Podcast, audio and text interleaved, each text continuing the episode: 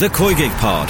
I then had to then fake an injury because I didn't want to tell people that I was pregnant until the 12 week scan. That's it's mad to think of. Really, it seems kind of archaic.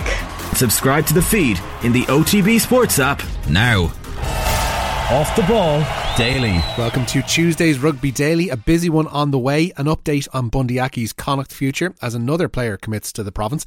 Ulster make a new signing for next season. France suffer a major injury blow ahead of the Six Nations, and Wales have a new captain. But first, Ben Healy has been included in the Scotland squad for the Six Nations. The Munster out half qualifies for Scotland via his mother's side of his family and is due to move to Edinburgh, of course, at the end of this season. Healy is one of four uncapped players named by Gregor Townsend, with another being former England winger Rory McConnochie. Bath winger McConnochie has three England caps to his name, the last of which came with a try against the United States at the 2019 World Cup in Kobe. Leicester lock Cameron Henderson has another chance to impress Townsend at close quarters, having been called up for their cancelled 2021 summer tests. And Glasgow centre Stafford McDowell is the fourth of those uncapped players. Hamish Watson and Zander Fagerson are included in the 40 man squad despite injury concerns, but Darcy Graham, Scott Cummings, Rory Darge, and Adam Hastings all miss out through injury. Townsend says Healy will bring something different to the Scotland setup. Ben played very well off the bench against Ulster, and then the following week started against the Lions, and I was I was impressed with him that night. He's a different player to the tens that we've had in the squad. Uh, but he's he's very good attacker, um, both in terms of uh, the system, his own individual strengths, um, very good kicking game, uh, and to be, have someone who can call on of Ben's ability when we've lost Adam Hastings and and Ross Thompson to injury is, is a real positive. And the Scotland head coach says McConnochie has also been on his radar for some time. Yeah, well, I met, I met um, when I visited Bath before the November tests. Um, I've known about Ruaidhrí since he was about 17, 18 year old. I remember meeting his dad um, way back then to say, watch out for, for, for my son. He's, I think he was at maybe London Scottish under 18s at the time. But the name McConnochie um, stuck with me. And he, he got into to sevens at university and England capped him um, at sevens level, went on to play for England. Um, and he's now available for us. Uh, and I'm sure his, his family will be very proud. I know he, it was one of his ambitions this year to, to crack the Scotland squad, and, and he's done that. He's played well over the last few weeks for Bath, and he's got an opportunity for us now. Meanwhile, Townsend has admitted that this could be his last Six Nations campaign in charge of Scotland. He's out of contract after the World Cup, having been at the helm since 2017. Townsend has been linked with the attack coach position under Fabien Galthié with France, as well as the coaching vacancy at Leicester Tigers. He admits there has been an initial inquiry from France, which he didn't want to pursue prior to the Six Nations, while the Leicester links have come as a surprise, according to Townsend. One way or another, he says his preference is to have his future sorted prior to the World Cup. Four uncapped players have been named in Warren Gatland's first squad since returning as Wales head coach. Ospreys pair Kieran Williams and Rhys Davies have been selected, along with Cardiff's Mason Grady and Teddy Williams. Scarlet's hooker Ken Owens has been named as captain for the Six Nations, and Gatland has been explaining the benefits of his new additions as he begins to build for the future. Mason's obviously, you know, he's a big man in terms of that. He's got. Um he's got some development to do, and um, he's been involved with the squad in the past, even though he wasn't named in the squad. He's been has been has trained with the team.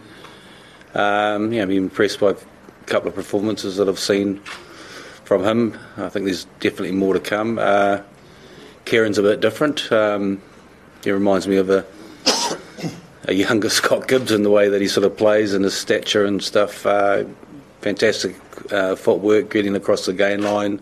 Um, so he's a little bit different and it's pretty exciting. So it's a great opportunity for him and and for the two forwards, uh, Rhys has been involved with the squad as well, and then um, for Teddy, um, yeah, it's just an opportunity for him to come in to see what he can he can bring to the squad.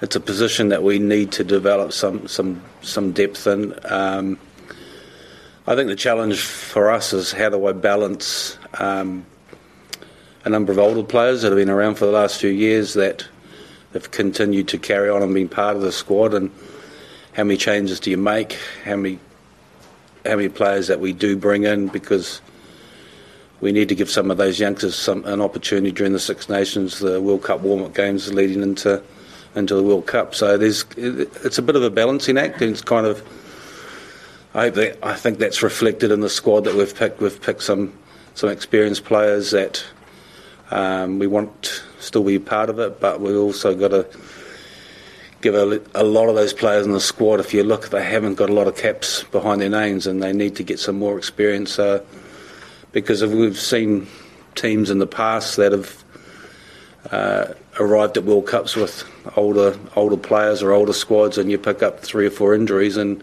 all of a sudden you're throwing players in that haven't had a lot of experience. Uh, you know that's kind of part of our thinking. It's it's important that we want to do well in the Six Nations, but we've got to think about the next ten months as well. France have suffered yet another injury blow ahead of their defence of the Grand Slam. Racing lock Cameron Woki has suffered a wrist injury, which will rule him out of action for the entire Six Nations. Woki started all five of France's games last year, and he sustained the scaphoid injury during Racing's Heineken Champions Cup meeting with Harlequins and must undergo an operation this week. Galthié is already without Jean Baptiste Gros, La Rochelle hooker Pierre Bourgarit, and Montpellier lock Florian Verhaeghe for the entire Six Nations. Jonathan Danty looks set to miss the majority of the tournament, and Uini Atonio is also a doubt with a knee injury. Ulster have confirmed a new signing ahead of next season. Back rower Dave Ewers will join from Exeter Chiefs, having made more than 200 appearances for the Premiership side. With them, he's won a Heineken Champions Cup and the Premiership title. The 32 year old's rival is likely to spell the end of Duane Vermeulen's time with Ulster, with the Springbok out of contract at the end of this season. Meanwhile, Ulster will be without Ian Henderson and Luke Marshall for their must win Heineken Champions Cup meeting with Sale. Henderson sustained a concussion during last week's heartbreaking defeat to La Rochelle, and Marshall a chest injury. Billy Burns will have a calf injury assessed later in the week. Caolin Blade is the latest player to commit their future to Connacht. The scrum half has signed a three year extension to keep him at the sports ground until the summer of 2026. Blade has 160 Connacht appearances to his name and made his Ireland debut in a 2021 test with the United States at the Aviva. His contract extension follows close on the heels of John Porch, who signed a new two year deal yesterday. Connacht head coach Pete Wilkins is delighted to tie down both players. It's fantastic. I, I, think it's fantastic for the club um, because there has been a lot of hard work going on in the background. Tim Allnutt, our director of rugby operations, is uh, you know this time of year he's um, he's working tirelessly to secure the guys we want to retain. Um, and uh, you know, there's been a lot of progress in the background that you can't always talk about immediately. Um, but as these sorts of these bits of news start to come through, uh, as I said, it's fantastic for the club. I think um, Porchy has, has been ever present. He plays an enormous amount of minutes for us. Um, he's very important, can play either wing, either either side of the field on the wing. Obviously, he's covered fullback for us as well, um, and he just brings that physical and mental resilience. That means he's he's he's super competitive, week in and week out for us. So he's an important part of the squad. I know there was a bit of debate about whether he'd stay in Ireland or not. So it's a big vote of confidence on his behalf as well. Um, and, and Blady is is a leader for us. He, he stood up terrifically. Um, I know he enjoyed his time involved with the national setup, uh, you know, at the, at the, end of last year, and um, he's come back with with even more sort of confidence and assertiveness on the field, and he's a key contributor for us in terms of how he plays the game at that sort of tempo, uh, but also in terms of leading others and, driving that decision making around the group. So, um, no, both are, are, great bits of news for us. Meanwhile, Wilkins has assured Connacht supporters that Bundee Aki still has a future with the province. The Ireland Centre has been a notable absentee from recent Connacht lineups, despite being fit. The likes of Cathal Forde and Tom Farrell have been preferred as Byron Ralston's partner in the centre. Aki's last contract extension was in 2019, taking him up to the summer of 2023. However, the 32 year old has signed a deal to keep him beyond the World Cup and through next season. Aki's also widely expected to be included in Andy Farrell's Six Nations squad when he reveals his Ireland panel on Thursday. Former Ireland full-back Jared Payne, meanwhile, has been placed in temporary charge of French top 14 side Clermont. Jono Gibbes was removed as head coach yesterday morning, three days after Clermont fell to a 44 29 defeat at home to Leicester in the Heineken Champions Cup. Payne will oversee their preparations for their final Pool B game in Cape Town, where Clermont need a win to qualify for the last 16.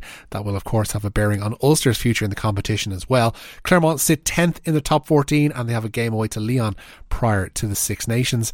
And finally, a UK MP has has warned that more Premiership clubs could fold unless financial mismanagement in the sport is addressed.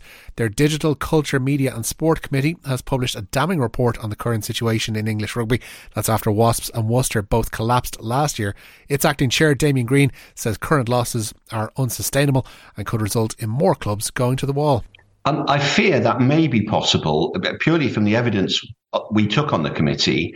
The average loss of a Premiership club um, is four million pounds a year. So clearly, on that basis, most, if not all, Premiership clubs are going to rely on rich owners who are prepared to subsidise huge losses, and that's not a sustainable model for a league.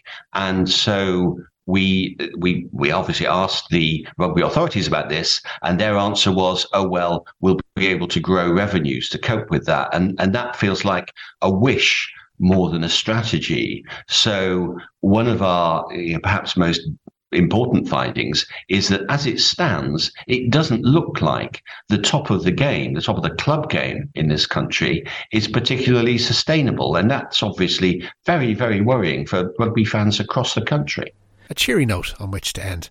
That's it for today's Rugby Daily. Don't forget to subscribe to the OTB Rugby feed for all your latest rugby updates. My name is Richie McCormack, and I will have more Rugby Daily for you tomorrow.